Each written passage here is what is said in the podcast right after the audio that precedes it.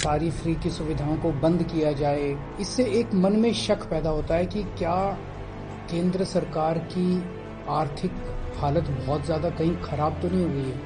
Arvind Kejriwal according to me he irresponsible liar क्या ration रेवड़ी है?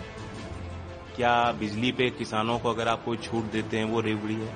Is just an election B B मतलब बीईई दोस्तों के पाँच लाख करोड़ के टैक्स माफ़। दोस्तों के दस लाख करोड़ के लोन माफ़। लेकिन एक किसान की किस्त माफ़ नहीं करते इस दोस्तवादी मॉडल में अंग्रेज़ी में कहते हैं बेट बी ए आई टी बेट जिसको कहा जाता है दाना डाल करके मछली पकड़ने की कोशिश। ठीक उसी प्रकार ये जो फ्रीबी है ये एक बेट है। आम आदमी के ऊपर महँगाई की मार देते हैं आप। और अपने पूंजीपति मित्रों का लाखों करोड़ रुपए माफ़ करते हैं आप। चाहे वो प्रदेश का हो चाहे देश का हो खजाने पे सबका अधिकार है। नमस्कार मैं रविश कुमार। एक राष्ट्र एक चुनाव एक राष्ट्र एक टैक्स जनसंख्या नियंत्रण चुनावों में मुफ़्त की रेवड़ियों पर रोक घर घर तिरंगा। ये सब कुछ ऐसी थीम हैं जिन पर पहले भी बहस हो चुकी है समय समय पर होती रहती है और इसी थीम पर आधारित नई नई बहसें लाई जाती हैं, ताकि जनता की बहस नीचे से ऊपर ना आए, बल्कि ऊपर से जो टॉपिक दिया जाए, उस पर जनता टपक कर बहस करने लग जाए। फिर भूल जाए कि उसके मुद्दे क्या हैं, उसके जीवन में क्या बदलाव आया है। जिस देश में मात्र पच्चीस हज़ार महीना कमाने पर आप चोटी के दस फ़ीसदी में आ जाते हैं उसकी हालत ज़मीन पर क्या होगी आप समझ सकते हैं।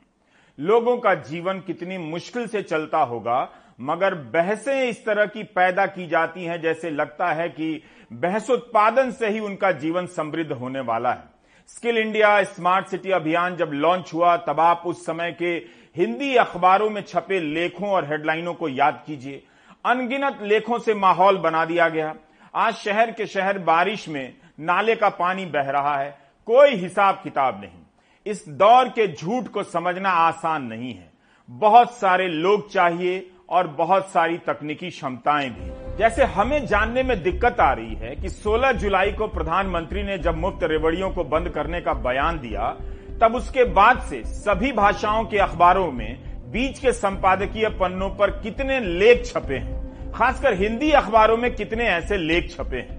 इनमें से कितने लेख प्रधानमंत्री की बात का समर्थन करते हुए लिखे गए हैं? लिखने वाला कौन है? कितने मंत्रियों ने इस विषय पर लिखा है? 2014 के बाद से मंत्रियों और भाजपा के नेताओं का संपादकीय पन्नों पर लिखना काफ़ी बढ़ गया है। यह चलन 2014 के पहले भी था, लेकिन ऐसे लेख भी अब छप रहे हैं, जिनमें कुछ खास नहीं है। प्रेरणा और जागृति के अलावा नैतिक शिक्षा पर ही दो चार पैराग्राफ भर दिए जाते हैं। उन्हें भी छापा जा रहा है। आमतौर पर संपादक ऐसे लेख ना छापे, जिनमें कोई खास बात ना हो। प्रधानमंत्री के बयान और सुप्रीम कोर्ट की बहस को आधार बनाकर मुफ़्त की रेबड़ियों पर जितने भी लेख लिखे जा रहे हैं, उन्हें गिन लेने से पता चलता है कि एक इशारा होते ही किस तरह बहसोत्पादन होने लगता है। इसी तरह हम टीवी चैनलों में मुफ़्त की रेवड़ियों पर होने वाली बहस को भी गिन सकते हैं। एक पैटर्न निकल कर आता है कि ऊपर से टॉपिक टपका दी जाती है, फिर नीचे खड़े लोग उसे लोक लेते हैं, यानी कैच कर लेते हैं। फिर चारों तरफ़ रेबड़ियों की चर्चा होने लगती है। सूचक शुभांगी और सुशील को एक एक अखबार के एक महीने के संपादकीय पलटने पड़े। ज़ाहिर है कम समय में इसे पुख्ता तौर पर नहीं संकलित किया जा सकता था। फिर भी आप इन तस्वीरों से अंदाज़ा लगा सकते हैं कि देश में किस तरह से बहसोत्पादन किया जा रहा है और लोगों को उलझाया जा रहा है। काश हमारे पास तकनीकी क्षमता होती तो हम वाकई गिन कर बताते कि मुफ़्त रेवड़ियों पर कितने लेख छपे हैं, जनसंख्या नियंत्रण पर कितने लेख छपे हैं, जो लिख रहे हैं, उनका राजनीतिक संबंध किस दल से है, क्या वे बार बार एक ही दल की किसी योजना और टॉपिक के समर्थन में लिखते रहते हैं? जब आप इसका सर्वे करेंगे तो पता चलेगा कि अखबार अपने पाठकों को क्या समझते हैं। इसके लिए बहुत ज़रूरी है कि पाठक के भीतर पाठक होने का स्वाभिमान भी हो, नहीं तो पता नहीं चलेगा। इसका अध्ययन होना चाहिए कि एक देश, एक चुनाव, मुफ़्त की रेवड़ियाँ, जनसंख्या नियंत्रण पर कितने लेख छप रहे हैं, ये एक तरफा है या आलोचनात्मक है? दी अमेरिकन प्रेसिडेंसी प्रोजेक्ट इसकी वेबसाइट है। 1999 में राजनीति विज्ञान के छात्रों ने इसका निर्माण किया। मकसद था कि राष्ट्रपति चुनाव को लेकर जो लेख छपते हैं, संपादकीय, वे कितने तटस्थ होते हैं। और कितने प्रायोजित यानी एक तरफा, जिनमें किसी व्यक्ति की तरफदारी की जाती है। इसके ज़रिए छात्र देखते हैं कि एक व्यक्ति के पक्ष में जो लेख लिखे जा रहे हैं, वो कौन है? कैसे उसके दबाव और चमचागिरी में बहुत सारे लोग तारीफ़ में लेख लिखने लग जाते हैं। इसका अध्ययन इसलिए किया जाता है क्योंकि इससे पता चलता है कि कैसे मीडिया के ज़रिए तानाशाही आ रही है। तानाशाही के इशारे पर अनगिनत लेख एक ही थीम पर लिखे जाते हैं। इसलिए मीडिया में छपे लेखों का विश्लेषण होता है ताकि आप इन लेखों को और इसके पीछे के खेलों को समझ लें। भारत में भी लोग राजनीति विज्ञान की पढ़ाई करते हैं, वे भी ऐसा प्रोजेक्ट शुरू कर सकते हैं। 2020 में जब अमेरिका में राष्ट्रपति का चुनाव हुआ, तब वहाँ के अखबारों में किस उम्मीदवार का समर्थन करते हुए संपादकीय लेख छपे, इसकी गिनती की गई है। अमेरिकन प्रेसिडेंसी प्रोजेक्ट के अनुसार, जैसे इस वेबसाइट से पता चलता है कि पंचानवे लाख से अधिक सर्कुलेशन वाले अखबारों में, राष्ट्रपति जो बाइडेन के समर्थन में सैतालीस संपादकीय लेख छपे और ट्रंप के समर्थन में मात्र सात, चौवालीस लेख ऐसे छपे जिनमें बाइडेन और ट्रंप में से किसी का समर्थन नहीं किया गया। यानी इशारा मिलता है कि अमेरिका में भी गोदी मीडिया है। अमेरिकन प्रेसिडेंसी प्रोजेक्ट ने अपने अध्ययन में दिखाया है कि 2016 में हिलेरी क्लिंटन के पक्ष में भी इकतालीस लेख छपे थे। ट्रंप के समर्थन में एक। 2008 के चुनाव से अखबारों में किसी उम्मीदवार के पक्ष में छपने वाले लेखों की संख्या लगातार बढ़ती जा रही है। ऐसा नहीं है कि भारत में कभी फ्री बीज यानी मुफ़्त की रेवड़ियों की बहस नहीं हुई है। हमेशा होती है। ये नई बहस नहीं है। हर चुनाव में होती है। इस बहस के सहारे ऐसी चीज़ों को निशाना बनाया जा रहा है, जैसे लोग मुफ़्त रेवड़ियाँ बंद करने के नाम पर गरीब जनता के मुँह से निवाला छीनकर ताली बजाने लग जाएँ कि मुफ़्त की रेवड़ियाँ बंद हो गईं। याद रखिएगा, इस देश में 10 प्रतिशत लोग भी महीने का पच्चीस हज़ार रुपया नहीं कमाते हैं। इसलिए बड़ी आबादी को सरकारी मदद की ज़रूरत है। कोरोना के समय मुफ़्त अनाज रेवड़ी के तौर पर नहीं दी गई थी। बल्कि नहीं दी जाती तो लोग भूखे मर जाते। उनका काम छीन लिया गया था। इसके लिए जिम्मेदार कौन था? बहस इस सवाल पर भी हो सकती थी। नहीं हुई। कोरोना के समय जब लाखों मजदूर पैदल चलने लगे और उनका कोई रिकॉर्ड नहीं था, तब सुप्रीम कोर्ट ने कहा कि असंगठित क्षेत्र के मजदूरों का रिकॉर्ड होना चाहिए। उसके बाद केंद्र सरकार ने ई श्रम कार्ड लॉन्च किया। 26 अगस्त 2021 को मजदूरों के लिए पंजीकरण की प्रक्रिया शुरू हुई थी। एक करोड़ की आबादी वाला हमारा भारत दुनिया का दूसरा सबसे बड़ा जनसंख्या वाला देश है। यह ई श्रम कार्ड का प्रचार वीडियो है, लॉन्च होने के एक महीने के भीतर असंगठित क्षेत्र के करीब एक करोड़ सत्तर लाख मजदूरों ने पंजीकरण करा लिया।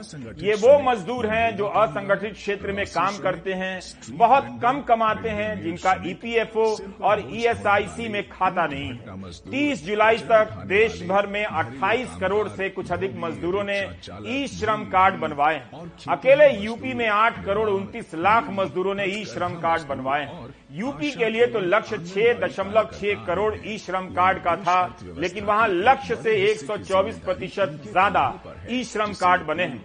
48 प्रतिशत ज़्यादा कार्ड केवल यूपी पश्चिम बंगाल और बिहार में बने हैं। पता चलता है कि लोग कितना कम कमाते हैं और सरकार से कुछ मिलने की आशा में ई श्रम कार्ड बनवा लेते हैं। हुए सरकार असंगठित क्षेत्र में काम करने वाले श्रमिकों का एक डेटाबेस बना रही है।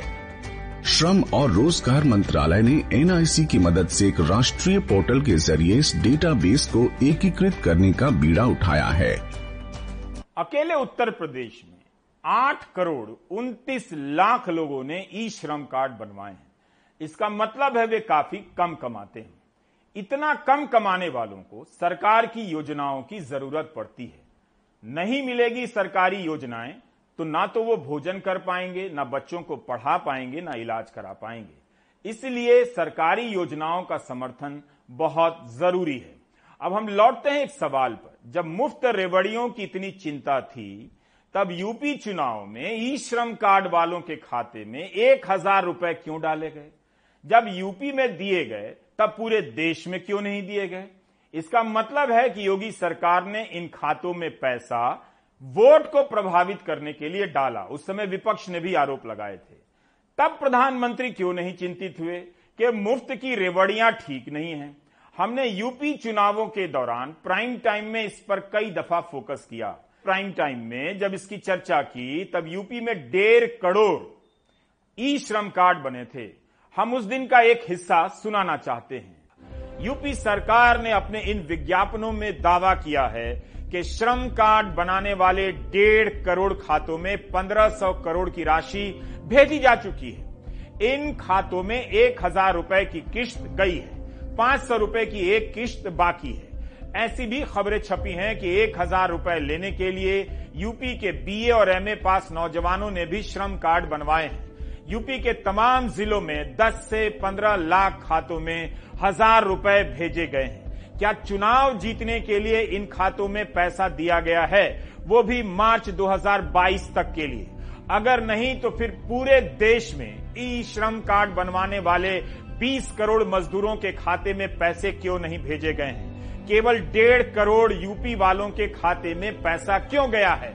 क्रोनोलॉजी समझिए ई श्रम कार्ड केंद्र की योजना है। यूपी में जब चुनाव आया तो डेढ़ करोड़ लोगों ने ई श्रम कार्ड बनवा लिए। उनके खाते में हज़ार रुपए चले गए। चुनाव खत्म हुआ। खाते में पैसा भेजना बंद हो गया। क्या ये वोटर को प्रभावित करने के लिए नहीं रहा होगा? अगर नहीं, तब यूपी के सभी आठ करोड़ उनतीस लाख ई श्रम कार्ड धारकों के खाते में पैसे क्यों नहीं गए? पूरे देश के 28 करोड़ ई श्रम कार्ड धारकों के खाते में पैसे क्यों नहीं गए? क्या पता जब 2024 का लोकसभा चुनाव आ जाए तब पैसा भेज दिया जाए। यूपी चुनाव के समय तो हमने आपको दिखाया भी था कि कैसे एमए बीए पास लोगों ने यह कार्ड बनवाया। अचानक संख्या बढ़ गई, जिनके खाते में पैसे गए। प्राइम टाइम के पुराने एपिसोड का हिस्सा आपको सुनाना चाहते हैं।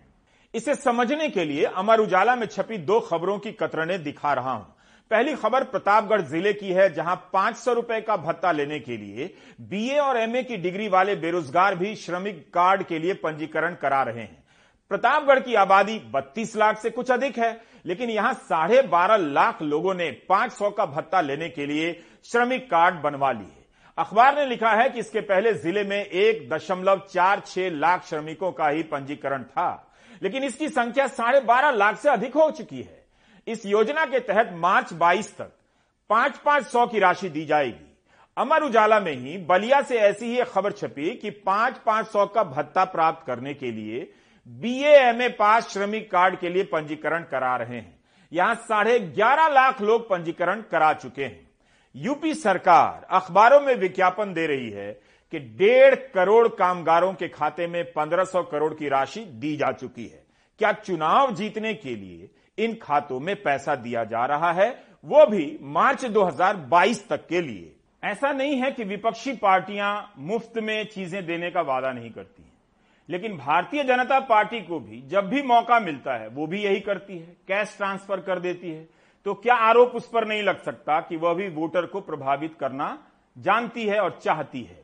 कहीं ऐसा तो नहीं कि मुफ़्त की रेवड़ियों को निशाना बनाकर विपक्ष की राजनीति को कंट्रोल किया जा रहा है। 2021 में पश्चिम बंगाल में जब विधानसभा चुनाव हो रहे थे, तब अमित शाह से लेकर बीजेपी के तमाम नेता वादे कर रहे थे कि बीजेपी की सरकार बन गई तो राज्य के बहत्तर लाख किसानों के खाते में सभी आठ किश्तों के पैसे दिए जाएँगे। एक किश्त एडवांस में भी दी जाएगी। इस तरह बहत्तर लाख किसानों के खाते में अठारह अठारह हज़ार रुपए दिए जाएँगे। मामला यह था कि ममता बनर्जी ने प्रधानमंत्री किसान सम्मान निधि योजना का काट निकालने के लिए राज्य सरकार की योजना शुरू कर दी और राज्य सरकार की तरफ़ से किसानों को ज़्यादा पैसे दिए गए। 2019 का जब लोकसभा चुनाव आ रहा था, तब फरवरी 2019 में पीएम किसान सम्मान निधि योजना लॉन्च हुई। इस योजना को बैक डेट से क्यों लॉन्च किया गया? एक दिसंबर 2018 की किश्त के साथ 31 मार्च 2019 तक किसानों के खाते में दो दो किश्तें भेजी गई। एक किसान के खाते में चार हज़ार रुपए गए और लोकसभा में माहौल बनाने के पीछे इसका भी बहुत हाथ बताया जाता है। मैं मेरे पुरोलिया के भाइयों बहनों को कहने आया हूँ, दो मई को दीदी को हटा दीजिए, तीन मई से हर गरीब को पाँच लाख रुपए का स्वास्थ्य का पूरा खर्चा ये भारतीय जनता पार्टी मित्रों, भारतीय जनता पार्टी की सरकार ने तय किया है कि जैसे ही बंगाल में भाजपा सरकार बनती है, हर किसान के घर में एक साथ, मेरी बात ध्यान से सुनना भैया, एक साथ अठारह हज़ार रुपया उसके बैंक अकाउंट में ट्रांसफ़र करने का काम ये भारतीय जनता पार्टी की सरकार एक तरफ़ केंद्र सरकार दावा करती है कि ऐसा सिस्टम बन गया है जिसका पैसा होता है, उसी के खाते में जाता है, कोई भ्रष्टाचार नहीं होता। लेकिन प्रधानमंत्री किसान सम्मान निधि के मामले में ही देखिए तो पैसे दिए जाने के कई महीने के बाद हज़ारों करोड़ रुपए वसूले जा रहे हैं। इस पैटर्न पर बहस होनी चाहिए। क्या यह पैसा उन जगहों से वसूला जाता है जहाँ चुनाव हो जाता है? 22 मार्च 2020 को कृषि मंत्री नरेंद्र सिंह तोमर ने लोकसभा में बताया कि प्रधानमंत्री किसान सम्मान निधि के तहत चार हज़ार तीन सौ बावन करोड़ रुपए गलत लोगों के खाते में चले गए, जिनकी वसूली हो रही है। अभी तक ऐसे अपात्र लोगों से दो सौ छानवे करोड़ रुपए ही वसूले गए हैं। सवाल है कि चार हज़ार तीन सौ बावन करोड़ रुपए कैसे अपात्र लोगों के खाते में चले गए? 2019 में यह योजना लॉन्च हुई, क्या बिना पुख्ता इंतज़ाम के ही पैसे भेजे जाने लगे? क्या चुनावी कारणों से इन सब बातों को अनदेखा किया गया? मुफ़्त की रेवड़ी की बहस खजाना बचाने को लेकर नहीं हो रही है बल्कि विपक्ष को निशाना बनाने का बहाना नज़र आता है यही कारण है कि अरविंद केजरीवाल इसका बढ़ चढ़कर प्रतिरोध कर रहे हैं और इस मसले को लेकर सबसे ज़्यादा घमासान दिल्ली में मचा हुआ है Arvind Kejriwal, according to me, he is an irresponsible uh, liar. And uh, on every issue. And how far he has promised in so many states free electricity. Where all he has given, let him first say that. What he has given in Delhi, let him say that. And many questions have been raised even yesterday, saying that if his uh, uh, Delhi schools are good, why their MLAs, Aam, Aam Aadmi Party MLAs, ministers, their children's grandchildren, they are not studying there. तब फिर BJP ने पंजाब के विधानसभा चुनावों में 300 unit बिजली free देने और UP में किसानों को सिंचाई की बिजली फ्री देने का वादा क्यों किया? क्या बीजेपी ने यह बहस इसलिए शुरू की कि पहले विपक्ष की सरकारें रेवड़ियाँ बंद कर दे, फिर वो बंद करेगी? अगर बहस में उसका इतना यकीन है तो वह अपनी रेवड़ियों पर पहले फैसला कर दे, उन्हें बंद कर दे। हम यहाँ अभी इस पर चर्चा नहीं कर रहे कि रेवड़ी किसे कहेंगे। यह परिभाषा इतनी साफ़ नहीं है, लेकिन इसकी राजनीति साफ़ साफ़ नज़र आ रही है। विपक्ष की रेवड़ी रेवड़ी बीजेपी का लोक कल्याण। अगर ऐसा नहीं है तो बीजेपी बता दे, वो क्यों मुफ़्त की सुविधाएँ देने का वादा करती है? 2020 में बिहार विधानसभा के चुनाव हो रहे थे। उस समय कोरोना के टीके का टका लगता था। बीजेपी ने कह दिया, बिहार में फ्री में टीका लगाएँगे। हंगामा मचा। तब निर्मला सीतारमण ने दमदार तरीके से कहा कि पार्टी बिल्कुल ऐसा कर सकती है कि जब वो सत्ता में आएगी तो क्या करेगी? बड़े बड़े उद्योगपतियों को लाखों करोड़ों का घाटा हो जाता है। तो बैंक कई लाख करोड़ रुपए का लोन बट्टे खाते में डाल देते हैं। आम गरीब लोग जब आर्थिक संकट में हों तो उन्हें मिलने वाली सुविधाएँ खैरात नहीं है, उनका हक है। चाहे वो प्रदेश का हो, चाहे देश का हो, खजाने पे सबका अधिकार है। अब रेवड़ी की बात जो कह रहे हैं तो रेवड़ी किसे आप मानेंगे? सवाल इस बात की है। आप क्या आज देश पचहत्तरवीं आज़ादी पचहत्तरवीं वर्षगांठ मना रहा है? और यदि लोगों के पास आज भी भोजन नहीं मिल पा रहा है मकान नहीं बन पा रहे हैं और आ, उसके इलाज की व्यवस्था नहीं हो पा रही है तो उसे हम किस दिशा किस दृष्टि से देखते हैं? दूसरी बात यह है कि आज हमको तय करना पड़ेगा कि हमारी न्यूनतम आवश्यकता क्या है। बीमार उद्योग है, उसे सहायता पहुँचाने को रेवड़ी कर रहे हैं। तो कोई घर में, सस्ते दर पे बिजली पहुंचाना है, उसे रेवड़ी कर रहे हैं। तो देश को तय करना पड़ेगा कि आखिर रेवड़ी श्रेणी में कौन सा आता है। तो ये चर्चा चल पड़ी है तो अच्छा ही है, इस चर्चा होनी चाहिए। मुफ़्त की रेवड़ियों की बहस का जन्म 16 जुलाई 2022 के दिन नहीं हुआ। जिस दिन प्रधानमंत्री ने इसकी चर्चा की, गोदी मीडिया में जो बहसोत्पादन हुआ है, वो एक तरफा लगता है। और विपक्ष को निशाना बनाया जा रहा है। इस बहस के बहाने टाइम काटने का जुगाड़ ज़्यादा लगता है। उत्तर प्रदेश में तो आम आदमी पार्टी का ज़ोर नहीं था। फिर यहाँ के चुनाव में बीजेपी ने फ्री की सुविधाएँ देने का वादा क्यों किया? होली और दिवाली पर उज्ज्वला के ग्राहकों को एक एक सिलेंडर फ्री दिए जाएँगे, ऐसा वादा क्यों किया? यूपी के चुनाव में बीजेपी ने वादा किया कि रानी लक्ष्मीबाई योजना के अंतर्गत कॉलेज जाने वाली मेधावी लड़कियों को फ्री में स्कूटी दी जाएगी। क्या यह वादा केवल बारहवीं पास करने वाली लड़कियों के लिए था या कॉलेज जाने वाली तीनों वर्षों की सभी लड़कियों के लिए था? मेधावी लड़कियों से क्या मतलब है? क्या टॉपर से है? या कोई पैमाना तय होना बाकी है?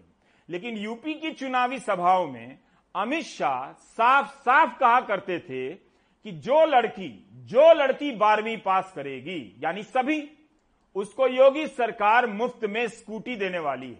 यही नहीं, बीजेपी के अध्यक्ष जेपी नड्डा मणिपुर के चुनाव में भी इसी तरह का वादा करते रहे। आप दूसरी बार आशीर्वाद दे दीजिए। हर बच्ची जो बारहवीं पास करेगी, योगी सरकार उसको मुफ़्त में स्कूटी देने वाली है, स्कूटी देने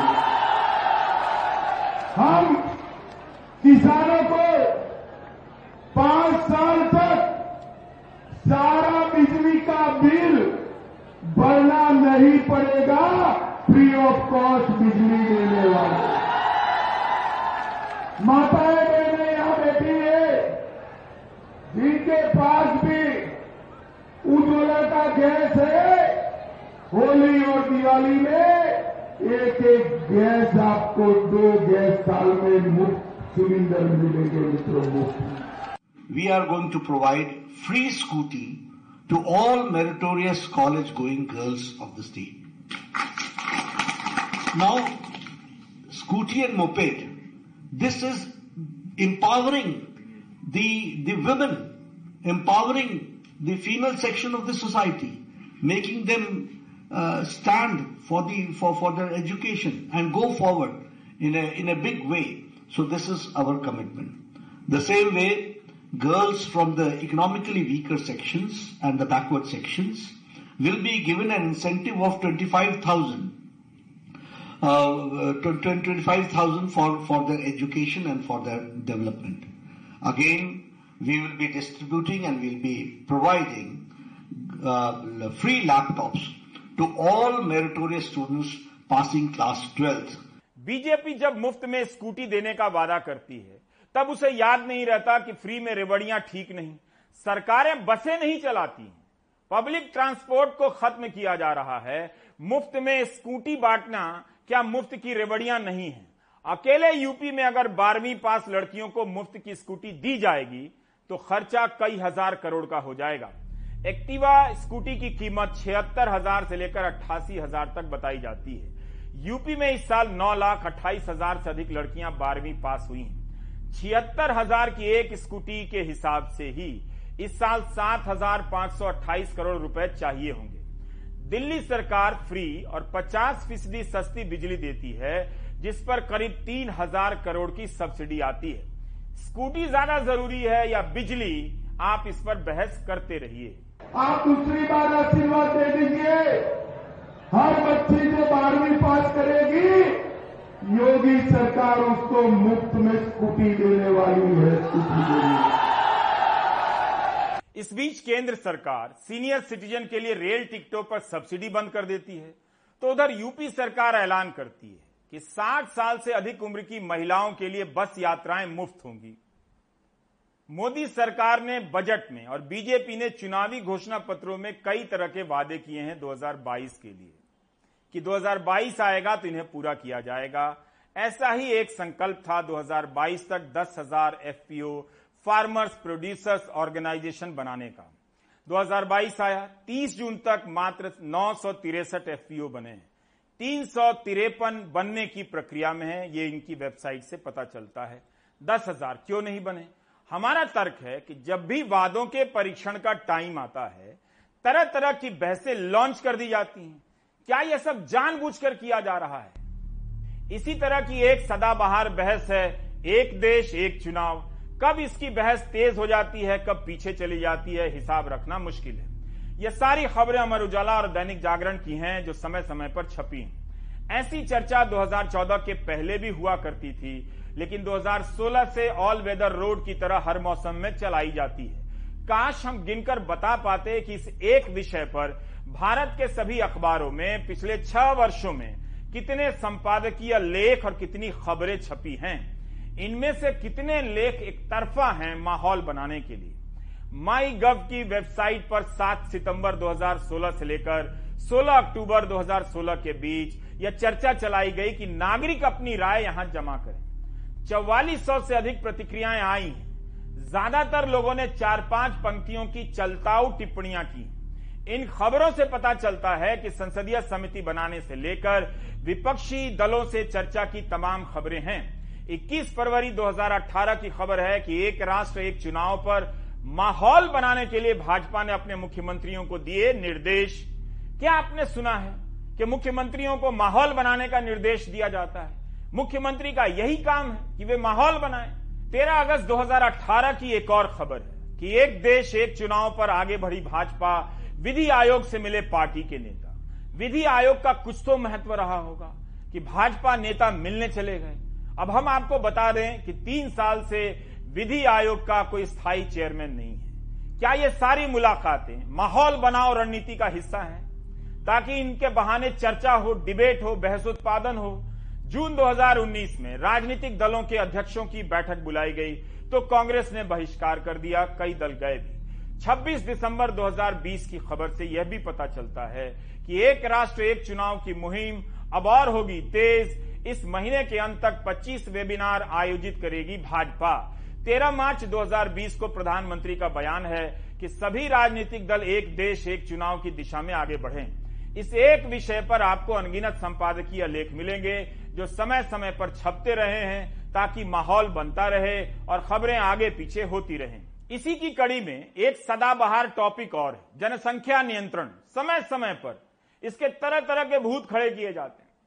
आप काला जादू जो जानते हैं, वही बता दें कि क्या इस तरह की बहसों से कोई जादू किया जाता है, ताकि जनता का ध्यान इस सवाल से हट जाए कि 2022 में किसानों की आमदनी डबल होनी थी, उस वादे का क्या हुआ? बीजेपी ने 2019 के घोषणा पत्र में जिन 75 संकल्पों का ज़िक्र किया, जिन्हें 2022 तक पूरा होना था, उस पर कितने संपादकीय लेख लिखे जा रहे हैं गिनकर बताइए। और उनकी जगह आप ये जोड़ लीजिए कि कितने कॉलम घर घर तिरंगा पर लिखे जा रहे हैं, दनादन लिखे जा रहे हैं। बीजेपी के नेता से लेकर सरकार के मंत्री तक लिख रहे हैं। 2022 तक गंगा साफ़ होनी थी, ये वादा था। क्यों नहीं सरकार इस पर बात कर रही है? बहस उत्पादन की रणनीति को समझिए। आगे की खबर मध्य प्रदेश से है। मध्य प्रदेश में परीक्षा कराने वाले आयोगों की कमाई खूब हो रही है, मगर बेरोजगारों को नौकरी नहीं मिल रही है।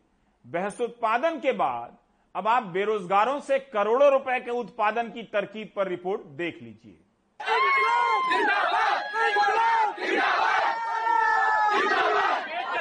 मध्य प्रदेश राज्य सेवा आयोग के बाहर हज़ारों छात्रों ने तिरंगा लेकर प्रदर्शन किया। नाराज़गी की वजह जायज़ है। पिछले चार साल में पीएससी ने सड़सठ करोड़ छियालीस लाख रुपए खर्चे हैं। उम्मीदवारों से इसमें 28 करोड़ वसूले हैं। चौदह सौ रिक्त पदों के लिए सात लाख चौवन हज़ार उम्मीदवारों ने फॉर्म भरे हैं। पीएससी ने 10 परीक्षा आयोजित की, लेकिन चार साल बाद एक भी नौकरी नहीं दे पाई, जिससे प्रशासनिक ढांचा भी चरमरा गया है। क्लास वन, क्लास टू के 40 फ़ीसद से ज़्यादा पद खाली हैं। तृतीय और चतुर्थ श्रेणी के लगभग 50 फ़ीसद खाली हैं। राज्य प्रशासनिक सेवा में डिप्टी कलेक्टर के आठ सौ तिहत्तर में से 400 पद खाली हैं। डीएसपी के 1007 में 337 पद खाली हैं। डेढ़ लाख से ज़्यादा तो सरकारी नौकरियाँ ही खाली हैं। पंद्रह से बीस लाख विद्यार्थी एक साल में निकल रहा है। पाँच साल से पाँच साल से भर्ती नहीं हुई है। 2017 से कोई नियुक्ति विशेष नहीं मिली है। मैं पिछले पाँच साल से एमपीपीएससी की प्रिपरेशन कर रही हूँ। मैं 2019 का इंटरव्यू कॉल है मुझे और साढ़े तीन साल से इस एग्ज़ाम का कोई रिज़ल्ट नहीं आया है। बच्चे अपने हक के लिए लड़ रहे हैं। हम बहुत परेशान हो रहे हैं। ना पटवारी एग्ज़ाम हो रही है ना एस हो रही है ना एमपीपीएससी हो रही है। सरकार कह रही है तकनीक की दौर में ज़रूरी नहीं कि हर सरकारी पद भरा जाए। अब ये टेक्नोलॉजी का युग है। सारी चीज़ें टेक्नोलॉजी से होती हैं। पहले जिस काम को सौ लोग करते थे, वो अब एक कंप्यूटर करता है।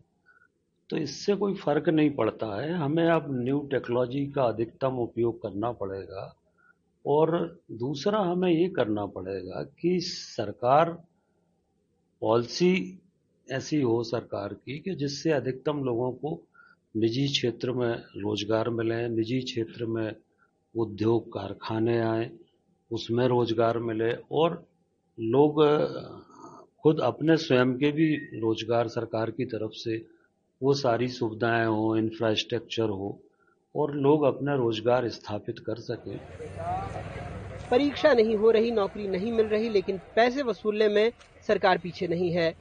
कुछ महीने पहले सरकार ने विधानसभा में बताया था कि बेरोजगार युवकों की भर्ती परीक्षा पर कर्मचारी चयन आयोग ने पिछले 10 सालों में एक हज़ार छियालीस करोड़ रुपए की फ़ीस वसूली है, जबकि खर्च किए हैं मात्र 502 करोड़, यानी बेरोजगारों से 544 करोड़ रुपए की कमाई। सरकार के आर्थिक सर्वेक्षण के मुताबिक मध्य प्रदेश में 2020 में 24 लाख बहत्तर हज़ार पंजीकृत बेरोजगार थे, जो अब बढ़कर 30 लाख तेईस हज़ार हो गए हैं। हालाँकि केंद्र सरकार का ई श्रम पोर्टल बताता है कि राज्य में एक करोड़ तीस लाख बेरोजगार हैं, जिसमें 35 फ़ीसद ग्रेजुएट हैं। बीजेपी ने अपने दृष्टि पत्र में 10 लाख नौकरियों का वायदा किया था। ये और बात है कि पिछले कुछ सालों में रजिस्टर्ड बेरोजगार ही 10 लाख से ज़्यादा बढ़ गए हैं। चाहे पटवारी हो, चाहे चयनित शिक्षक या फिर पीएससी उम्मीदवार, सब सरकारी नौकरी की बाट जो हो रहे हैं। ये भी और बात है कि चयन भवन जैसी संस्थाएँ इन बेरोजगार उम्मीदवारों के बूते ही करोड़ों कमा रही हैं। भोपाल में कैमरा पर्सन रिजवान खान के साथ अनुराग द्वारी एनडीटीवी इंडिया अभियानों और शपथों के सिलसिले को समझने की ज़रूरत है। हमने प्राइम टाइम में बताया है कि माई गव की साइट पर 60 प्रकार की शपथें हैं। 60 प्रकार की। हर चीज़ की शपथ मिल जाती है। खुद बीजेपी सरकार 15 लाख रुपए देने का वादा पूरा नहीं कर सकी। और सरकार आप जनता से कहती है कि इसकी शपथ ले लीजिए, उसकी शपथ ले लीजिए, वेबसाइट पर जाकर लाइक कर दीजिए, ताकि बहसों की आंधी में जनता के मुद्दे तिनके बनकर उड़ जाएँ। आप दर्शक, तिनका नहीं है, खंभा है, इसलिए टिके रहिए और ब्रेक ले लीजिए।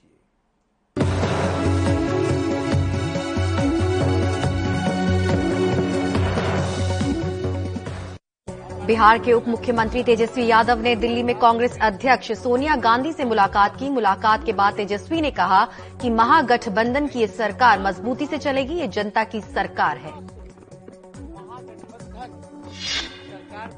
तेजस्वी यादव ने कहा कि नीतीश कुमार के निर्णय ने बीजेपी को तमाचा मारने का काम किया है। उन्होंने कहा कि बीजेपी सबको डराने और खरीदने में लगी है।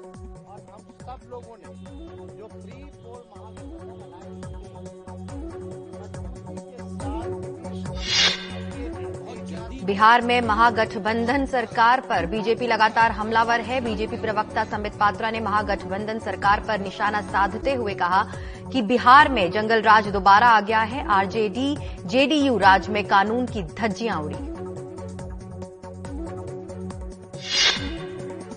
रेवड़ी बनाम कल्याणकारी योजना को लेकर बहस अब भी जारी है। कल केजरीवाल ने केंद्र सरकार पर हमला किया था। आज संबित पात्रा ने केजरीवाल पर झूठ बोलने का आरोप लगाया। कहा कि केजरीवाल दाना डालकर फंसाते हैं।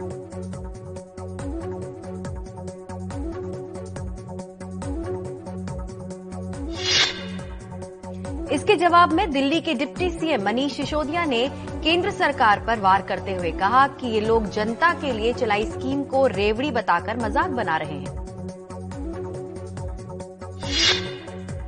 मनीष सिसोदिया ने कहा कि सरकार के केवल दो मॉडल हैं, एक मॉडल उनका है जिसमें जनता का पैसा दोस्तों के लाखों करोड़ के लोन और टैक्स माफ़ करने पर खर्च किया जा रहा है, और दूसरा मॉडल हमारा है जिसमें लोगों की भलाई पर पैसे खर्च होते हैं।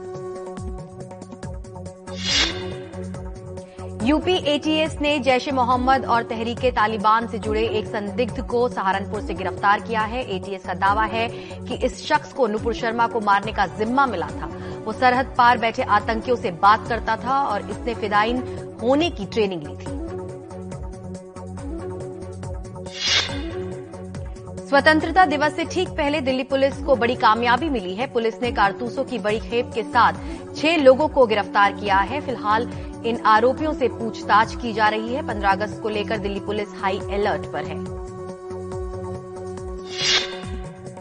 दिल्ली के मालवीय नगर इलाके में 25 साल के एक होटल मैनेजमेंट के छात्र की चाकू मारकर बेरहमी से हत्या कर दी गई। ये पूरी वारदात सीसीटीवी कैमरे में कैद हो गई। पुलिस मामले की तफ्तीश में जुट गई है। हिमाचल प्रदेश के कई हिस्सों में मूसलाधार बारिश ने भारी तबाही मचाई है। रामपुर के रनपू गाँव के पास लैंडस्लाइड हो गया, जिसमें एक महिला की मौत हो गई और चार लोग घायल हो गए हैं। वहीं सोलन में भारी बारिश के चलते शिमला कालका हाईवे पर फ्लाईओवर का एक हिस्सा ढह गया। जिसके बाद गाड़ियों की आवाजाही बंद कर दी गई है। गनीमत रही कि हादसे में किसी के हताहत होने की खबर नहीं है। नोएडा सेक्टर इकसठ में जेएसएस पब्लिक स्कूल के बच्चों ने तिरंगा यात्रा निकाली। स्कूल से शुरू हुई ये यात्रा आसपास के इलाकों से गुजरी। इस यात्रा में 200 से ज़्यादा बच्चे शामिल हुए। इस दौरान स्कूल के शिक्षक भी बच्चों के साथ मौजूद रहे।